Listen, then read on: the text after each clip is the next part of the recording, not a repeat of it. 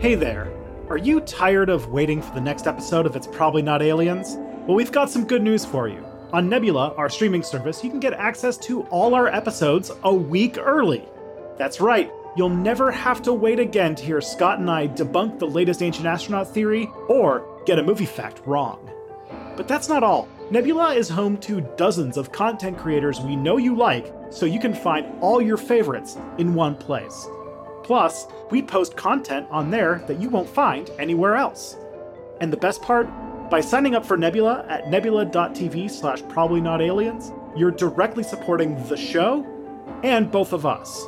So don't wait any longer. Join Nebula today and listen to the next episode right after this one.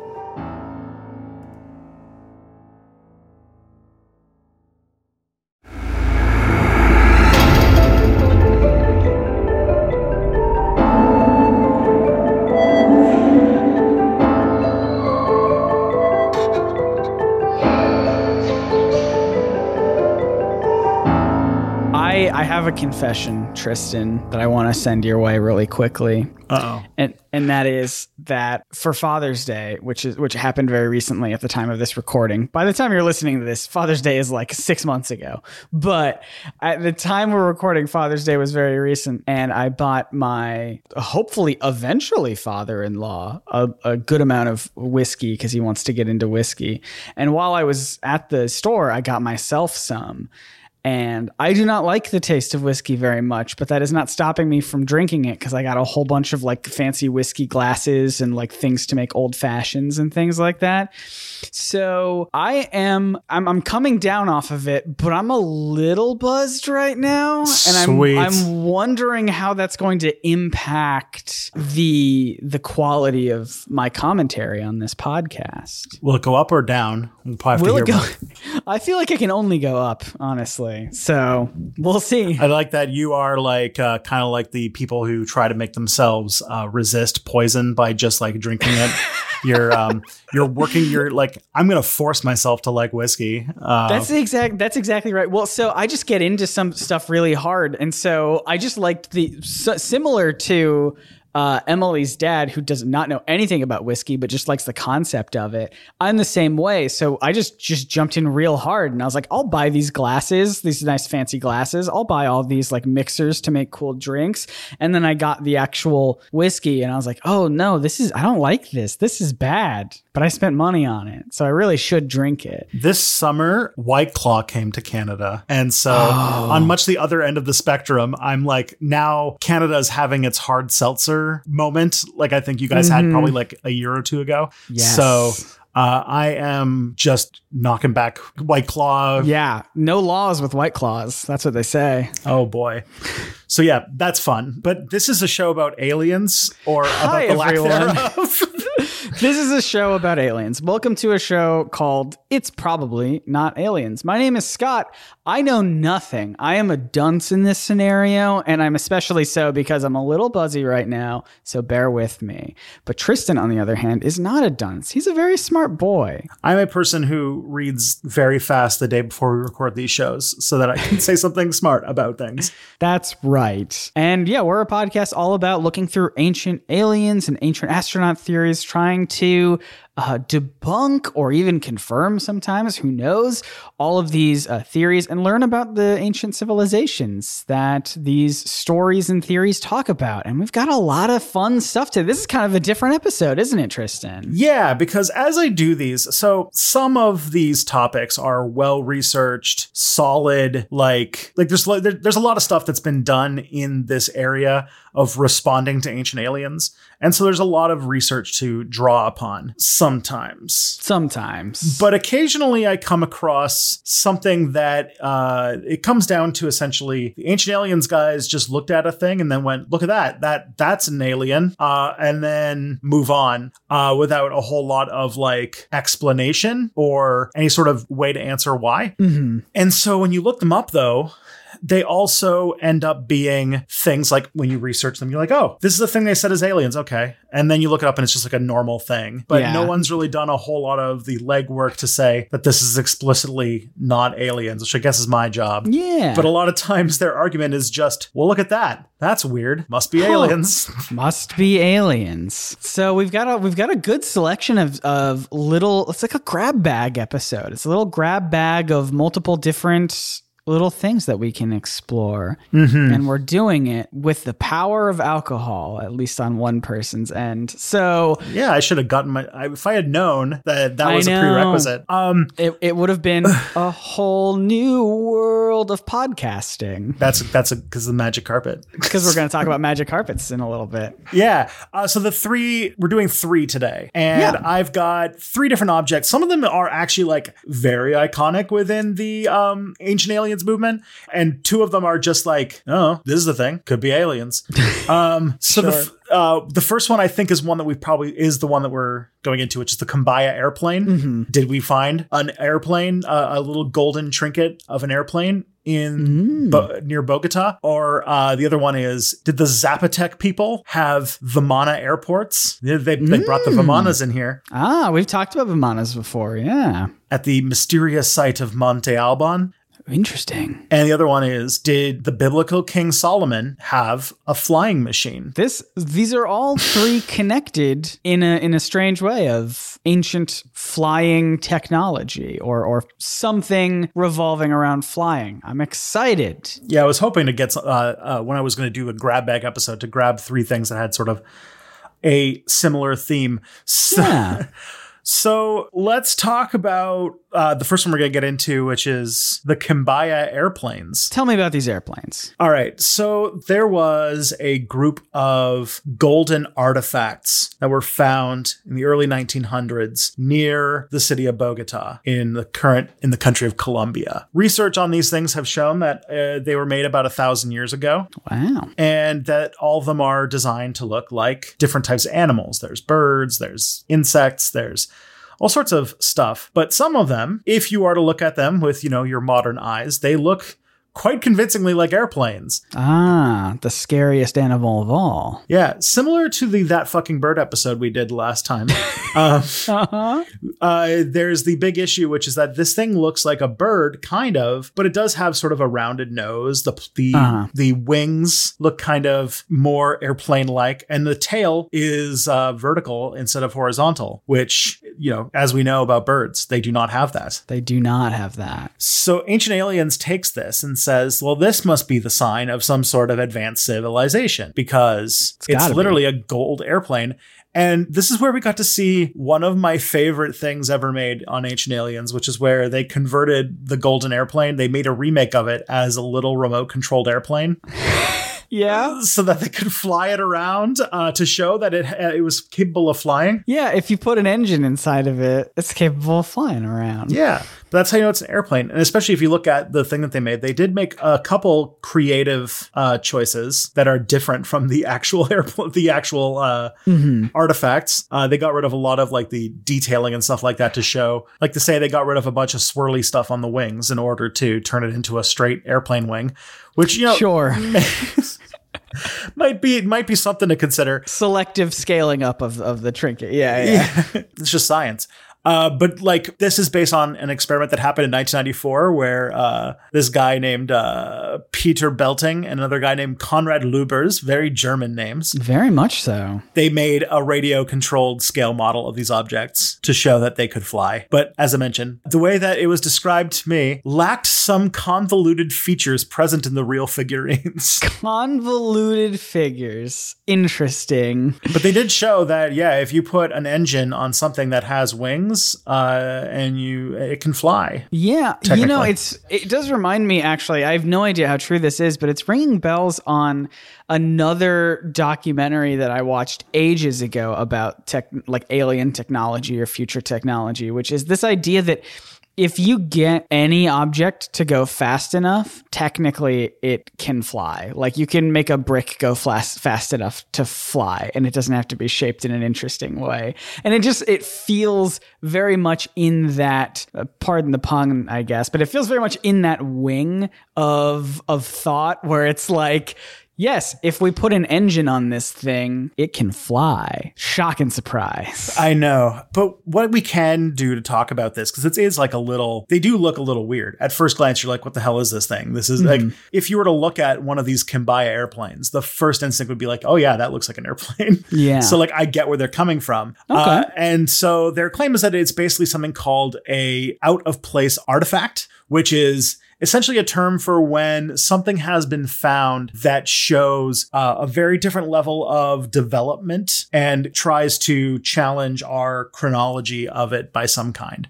Sometimes it's like, yeah, finding too advanced technology in ancient times. Mm-hmm. So there's some more like logical ones than this. Like one that I came across recently when I was just bored and reading about dinosaurs for some reason.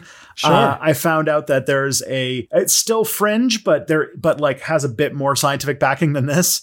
That some dinosaurs non-avian dinosaurs survived the asteroid impact for a few million years. Interesting.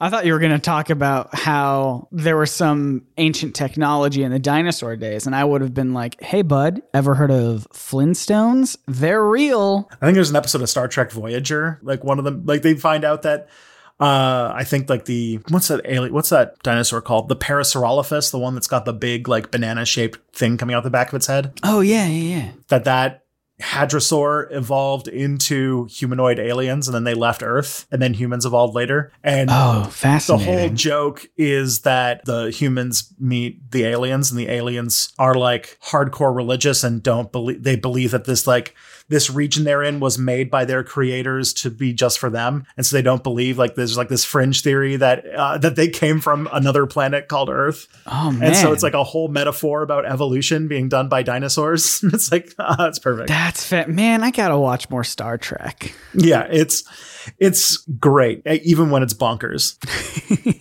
But a lot of times these things show up. Another one that we probably will get into in a different episode is the Antikythera mechanism, which was found in the Mediterranean. It's sort of like a thing for calculating the phases of the planets and the moons and stars and stuff for astrological stuff.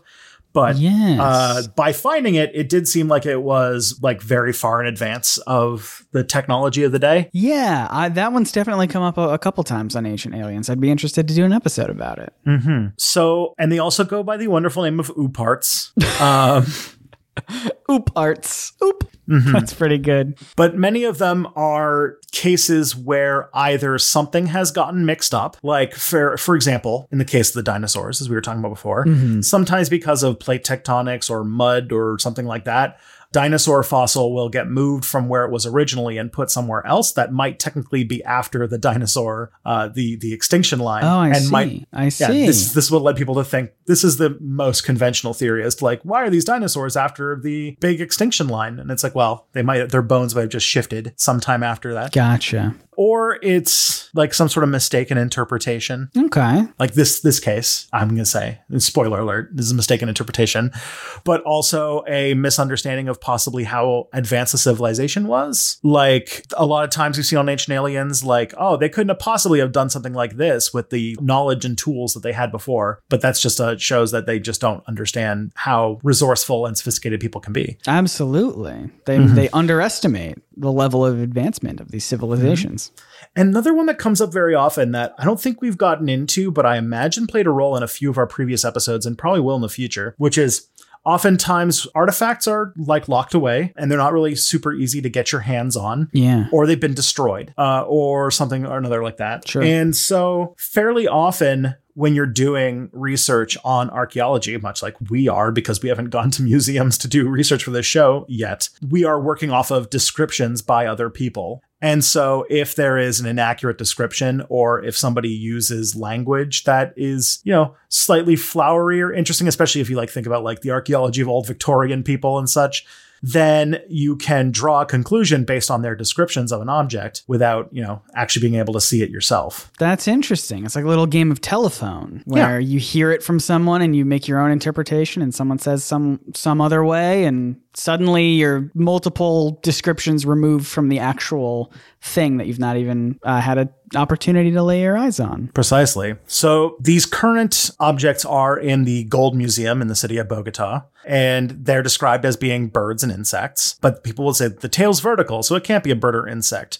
But I did find out about another kind of creature that has sort of something like wings and has a vertical tail, and that is fish. Never heard of them. Yeah. What are those? So if you look at the thing, if you look at the Kimbaya quote unquote airplanes and you really look at the sort of features of them, you could come to the conclusion that it could be an airplane or it could be a stylized carving of a fish. What are fish if not airplanes of the sea? I've always said that. It's true. Have you ever seen those ones that can like jump out and like they fly kind of? Yeah, they fly a little bit. They're very, I mean, like planes, fish have to be kind of aerodynamic or I guess hydrodynamic. I don't know, but they move through a fluid. You're right, actually. They absolutely do. Yeah. Actually, there is a wonderful I say documentary series, but it's like, is it a documentary? It was something called The Future is Wild. Have you ever heard of this? No, I've not. So it's a 3-part documentary in which they speculate basically they take a scenario where on Earth, all humans and all endangered species all die. And then they work with like biologists and evolutionary scientists and stuff like that to kind of write fan fiction and speculate about what the future of evolution on Earth could be. Okay. Oh, this is sounding familiar. Maybe I have seen this. It's been a while. It came out a long time ago.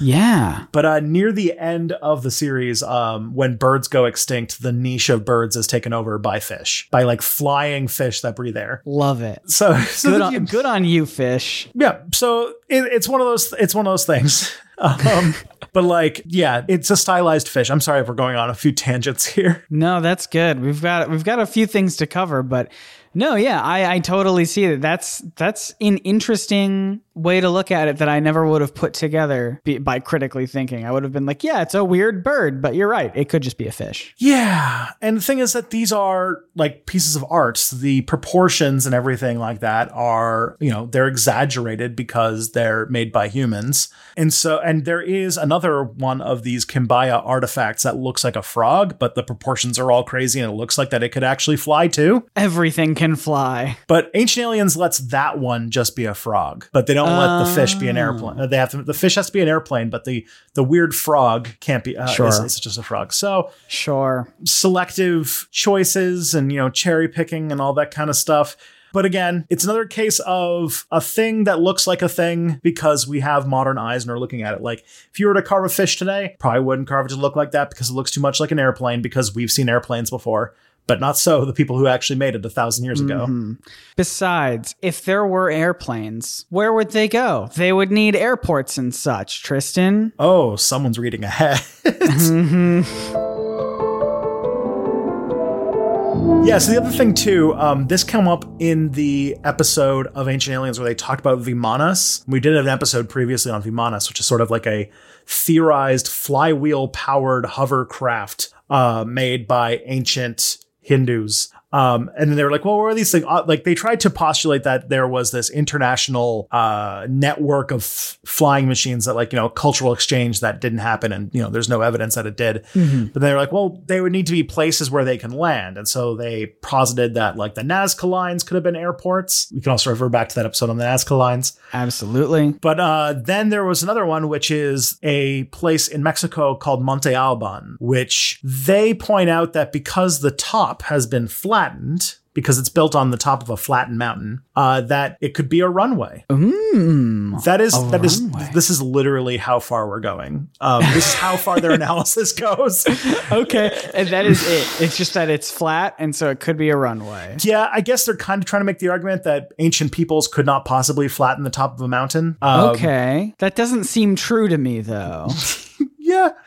But you know, this one was like on the screen for like a total of maybe 45 seconds. So it was literally, again, this one of those cases where it was just like, they could have landed anywhere. They could have landed on the Nazca lines, and we're like, and then you have to be like, but what about, and then they're like, and you could have landed in Monte Albán. Look at how flat it is. Moving on to another thing. And it's like, wait, yeah. Can we talk again about how you think that a Zapotec city was an airport? 1 second. Do you have any evidence, any proof of what you're? Oh, okay. We're already on to the next topic. Okay, never mind. I don't have time to think about it. Yeah. So yeah, there's a mystery of how people flattened it, where all that material went. How could, as we're learning very frustratingly as we go through this thing, how could ancient people lift heavy stones? That is the question that has been asked several times and will continue to be asked on this podcast. And there are many, many ways that people have demonstrated, but I guess it's just impossible to fathom. So we're going to continue asking this question until the day we die. And it was based on astronomical stuff, which, you know, we've learned that in Mexico, there was a high connection between things and the stars, but how could they look at the stars? How could they even think to do that without technology or something? I don't know. This happens a lot. And I think we've talked about this before, about this kind of like argument from verbosity, which is just like throwing so many arguments at somebody at a time that you can't even respond to them all. And if you're not really like watching it with a critical eye, you think, wow, they have such a good case. Look how many cases they have of like things look like airports.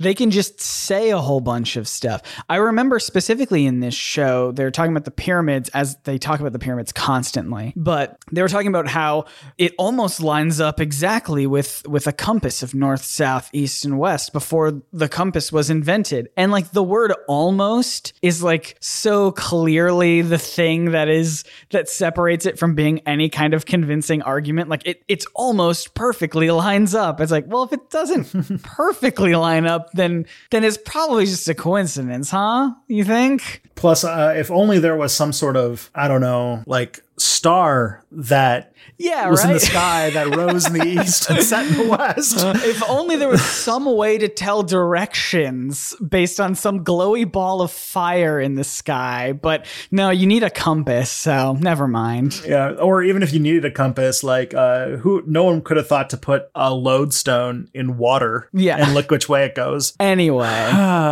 So Monte Albán is a place in the Mexican state of Oaxaca. And yeah, it is based on a low mountainous range, rises above the valley of Oaxaca. And it was essentially the like capital city of the Zapotec Empire. Okay. Which the Zapotec Empire were just like, gosh, I'm really struggling with my Mesoamerican history here, but about 2,000 to 2,500 years ago, they were sort of the dominant society there at the time. And there was like, you know, multiple classes because like there's several layers of civilizations with all the deep history that happened in this region. So pretty old place. Yeah. And the thing is that, yeah, the top has been artificially leveled. And the reason that it was probably built on a mountain, which, you know, would be kind of weird, which definitely means it's an airport. Right. Or it was meant for defense, because attacking somebody on the top of an airport or on the top of a mountain is difficult. That is also true. That makes sense. I can't think of too many modern day. I mean, I don't fly that often, but I can't think of too many airports I've been to that have been on the top of mountains. But I'm sure it made sense to some people. The thing about it that really, like when they say like, oh, how could somebody have flattened something over time or flattened something like this? And then like you look at like how long it took for them to build Monte Albán. It seems that Monte Albán was probably first settled as early as about 500 BCE. So about 2,500 years ago. But then people continued to live there and it continued to be an important part of that area and built upon and expanded for about 1,000 years. Okay, so this wasn't like a 2 to 3 year project. No. This is like a region that was important to Mesoamerica. Gotcha. And it's one of the first cities. It's one of the oldest cities in Mesoamerica, but it was there for 1,000 years and was used regularly for 1,000 years, which, you know, that's plenty of time to flatten the top of a mountain. Yeah. I bet if you just walk around on something for 1,000 years, it flattens it out pretty quick. There's also that. It turns out if you hit rocks with other rocks, it's actually like you can break them. It takes a lot of work, but you can still do it. Oh man, you're blowing my mind here. So yeah, it was the center of a large scale expansionist empire that the Oaxacan highlands, like, pretty much ruled the Oaxacan highlands for a long time. And they interacted with other Mesoamerican civilizations. So it's like, well regarded. We have a lot of evidence about what these people were like, because we have not only Monte Albán, but like we have like a lot of evidence of like what the Zapotec Empire was like throughout its history. And if they built airports, we probably would have found some of the other ones that they did. That's always been my biggest critique, I guess, of things about airports and airplanes, is that we find what people believe to be trinkets of airplanes, but we don't actually find the airplanes. And we find lands that could have been airports, but no real like structures in them that seem to support, like no hangars for airplanes or anything like that. It just feels like you're just jumping to a lot of conclusions, you know? Yeah. And like the thing is, when they say it on the show, they'll be like, oh yeah, this is this, you know, look at this, this could be that. And then it's like, okay, but like if you ask anybody who's taken their life to study the Zapotec people, we know quite a bit about the Zapotec people. Yeah. Like it's like they're one of the more well-known Mesoamerican civilizations, and there's no indication that they invented the internal combustion engine or electricity or steel or, if I recall, even like metalworking for the most part. Like there's a lot of like precursor inventions you need to have before you can make an airplane that were also not there. And then when you think about how this is a society that's very preoccupied with astrology and the stars, and then you're like, well, why is it like all flat? And like, why are these things? Like, if you have a religion that is very preoccupied with like the location of stars and planets, probably want to, you know, have a large sky to look out into. And if you want to build a defensible city, building it on a mountain ridge is not a bad idea. So a lot of reasons why this probably wasn't an airport. No. And but while we're on the topic of Monte Albán, I just want to point out that it's also an archaeological site that's under threat, because that's I want to point out that it's important, these things. Absolutely. Because the thing about Monte Albán that makes it a little weird is that there are 4 different municipalities that all have part of the site in their like kind of jurisdiction. Mm-hmm. And the major issue is that essentially urban expansion. Cities are starting to move closer and closer to Monte Albán, the site. And because there's, you know, fighting over jurisdiction about what city is going to maintain and manage it, there's a lot of like conflict trying to figure out how to get this stuff to, how to like protect this site, while cities are getting closer to it, essentially. Right. Well, the good news is that because it is built at the top of a mountain, it's a pretty defensible position to fight this fight on. Is that kind of what you were getting at? Yeah. Or? I mean, if any of those cities need a small airport, I got the location for you. We gotcha. But yeah, that's Monte Albán. Like, it was just like mentioned really quickly, and it's like a really cool Mesoamerican archaeological site that just was just briefly mentioned, and then they moved on. Yeah, and it sucks that it's kind of under attack in this sort of weird urban way. That's not great. Yeah, these are important places. A big subplot of this episode this show that we do is that all of these wonderful, beautiful things that humans have made are all under threat because we just can't stop driving cars over them or building cities near them or going to take pictures of them for Instagram or something like that. I am never gonna, anytime that you tell me a tourist destroyed something, it will never cease to peeve me off so hard. Yeah. Now we could talk about flying carpets. Let's talk about flying carpets.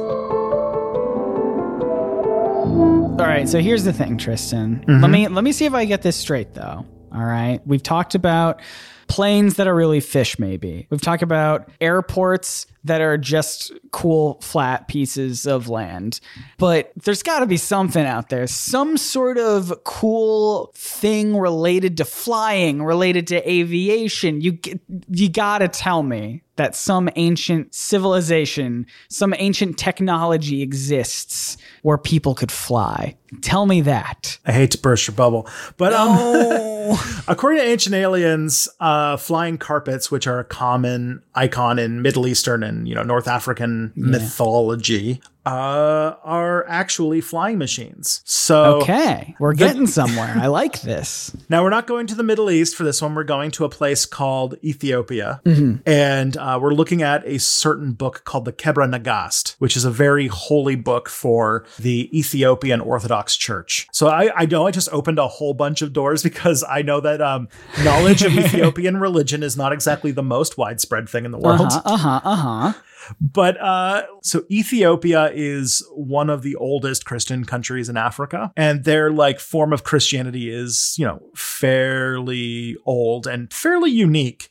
And one of the important books of the Ethiopian Orthodox Church and to Ethiopians in general is a 14th century book called the Kebra Nagast, which is sort of a national epic of Ethiopia, which for non-historians, a national epic is basically like a really, really long book that describes the history of a country. Gotcha. Now, Ethiopians, and also actually Rastafarians as well, make the claim that, now we're going to go into some Bible stories here, that there is a direct line between Ethiopia and King Solomon and the Queen of Sheba. Okay, all right. Well, we're getting into some Bible studies. Good thing I'm wearing my Sunday best. And like, for example, to this day, the Ethiopians still claim that they do have the Ark of the Covenant. It's in a temple that is guarded by a certain individual who like passes it down generations to generations. I know there's another ancient astronaut theory that says the Ark of the Covenant is a miniature nuclear reactor. So I can't wait for that episode. But in the Kebra Nagast, there is a scene where the Queen of Sheba receives a flying carpet from King Solomon. Mm-hmm. And despite saying that it's a flying carpet, they're like, well, if you like reinterpret words, because if like, you know, if a throne, as we saw in the Book of Ezekiel episode, if a throne can just be a flying object, then obviously a flying carpet could be a spaceship, and they just lacked the words to describe what it really was. That's exactly right. It was the original Chariots of the Gods. And, you know, flying carpets show up throughout history in sort of North Africa, the Middle East, and also Ethiopia. And of course, Christianity is a Middle Eastern religion, so it came to Ethiopia. So there's obviously some cultural transfer going on here. Sure. So, you know, you might be familiar with Arabian Nights, the, you know, classic. The first epic song from Aladdin. Yeah. Mm-hmm. Mm-hmm. But like flying carpets do feature in a lot of this region's myth. And there's this claim that Solomon had mountains. So obviously there are places where he would like land. These are his, you know, places. And they even went as far to say that King Solomon used these to fly as far as Tibet. I don't know where that comes from. This was out of everything that we've done on this show, the hardest thing to dig up anything on, because it seems that it's just not a thing that like Ethiopian religion scholars just did not step up to the plate to address ancient aliens. Okay. Experts on the Kebra Nagast, and also knowledge in the West of the Ethiopian Orthodox Church is also limited in a lot of ways. So let me see if I understand what you're saying. It's possible that someone just said that King Solomon flew on these as far as Tibet, and there's no like, it's not like written anywhere, but someone just said it and they're like, yeah, cool. Sounds legit. I think somewhere in the Kebra Nagast, it says that Solomon went very far away. Gotcha. To the east. And I guess maybe they said there were mountains, because the mountains played a role in this whole thing, and Tibet has a lot of mountains. Fair enough. But yeah, according to the Kebra Nagast, the Queen of Sheba and King Solomon had a child named King Menelik I, who was the first sort of emperor of Ethiopia. Okay. So, and there's a references that they used flying carpets to travel to the Middle East, which could be a metaphor for opening up trade or something like that. But like I said, it's really hard to chew on this, because it's just saying, what if flying carpet is flying machine? Then it looks really impressive, doesn't it? like look at this flying carpet. What if that was a machine? What if that was a piece of alien technology? Anything you can point to that is like, you're right. It could just be like a metaphor for something. It could just be like poetic language. It could just be a storytelling. But pointing to anything and being like, but what if this was alien spaceship? What about that? Then, okay, sure. It sounds interesting, I guess, but you're not taking into account anything about the historical or cultural context. So this happens way too often, where they're like, it says here that they had a flying carpet. Well, what if the word carpet was machine instead? Then it looks like they're flying an alien ship. And it's like, right. Okay, Cool. Yeah, I guess if I can change the words and things, I can change their meaning too. Yeah, absolutely. It turns out when you change words to sound cool, it does sound cool. Mm-hmm. So this is another thing that I thought was like a bit of a lesson to talk about, which is that there's this difference between documentary evidence and physical evidence. Right. Now, as a historian, we work almost exclusively in documentary evidence. It's looking at, piles and piles and piles of writings to sort of corroborate what's going on and figure out the evidence. But also there's documentary evidence and then there's physical evidence. And again, where's the flying machine? Where's the carpet? Or even like a lot of this is, I don't want to step on anybody's religious beliefs or anything like that, but this is like a lot of this is like biblical era things. Sure. And so like there's articles of faith here and there's no skeleton of the Queen of Sheba or King Solomon as far as I know.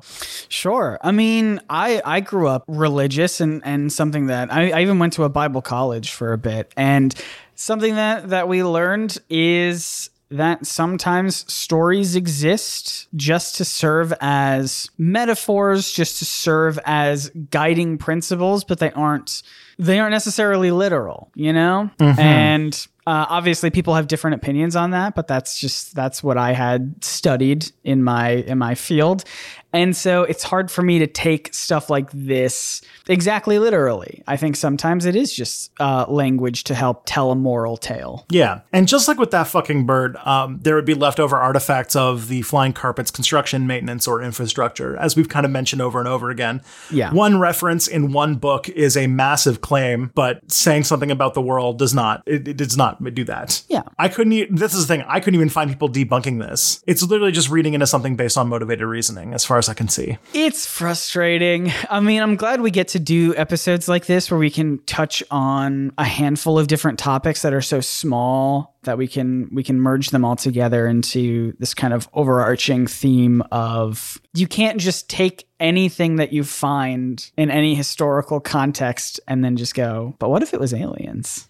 I know that you can do that. You can make a very popular History Channel show. You actually, I'm all kinds of wrong. You actually can do that. And it's pretty successful when you do that. But I think if you want to look at the world in a more accurate way, as accurate as you can, I think it takes a little bit more involvement than just saying but I bet it's probably aliens though. Mm-hmm. And so this is again one of the cases I think we've talked about is just ancient aliens throwing things at the wall and seeing what sticks. What I find is that they have these instances where they just say something, give a bit of speculation, and then move on. And that they tend to move from subject to subject really fast when they're making more and more flimsy arguments. Yeah, it's like a fast-talking salesman where you don't have time to really think about what they're saying. They're just saying a whole bunch of stuff that sounds kind of good and kind of interesting, and they're not leaving you any sort of breathing room to really get the cogs turning in your head where you're like, but wait a minute, hold on, what did you say? Oh, never mind. It almost makes you feel like you're slow because they already moved on. And if you're still stuck on something, then it makes you feel like, oh, well, I'm just not as smart as them because I'm still behind. It's kind of a gross trick. I don't like it. And there's a little line about this kind of thing that comes from the person who got me into skeptic stuff back before skeptic meant something very different. Sure. But also by a skeptic activist / potential committer of wire fraud. Uh-oh. A guy named Brian Dunning said this one quote that I think is pretty a good explanation about this, which is that you can stack cow pies as high as you like. You're not going to get a bar of gold.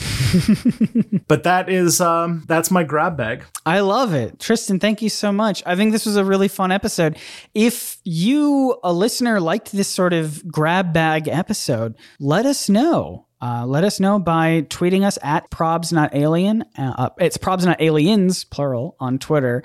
And leaving reviews on Apple Music, wherever you can. We want those delicious, those juicy 4-star reviews if you can. And yeah, just let us know. Tristan, where can people find you on the internet? You can go to Step Back History on YouTube or Tristan P.J. on Twitter. How about you? You can find me on my YouTube channel, NerdSync, NerdSync, if you like some comic book history and things like that, or my personal Twitter at Scott Nicewander. And please, friends, tell your friends about this show. I know that I just said that we are friends, but Tristan and I already know about this show.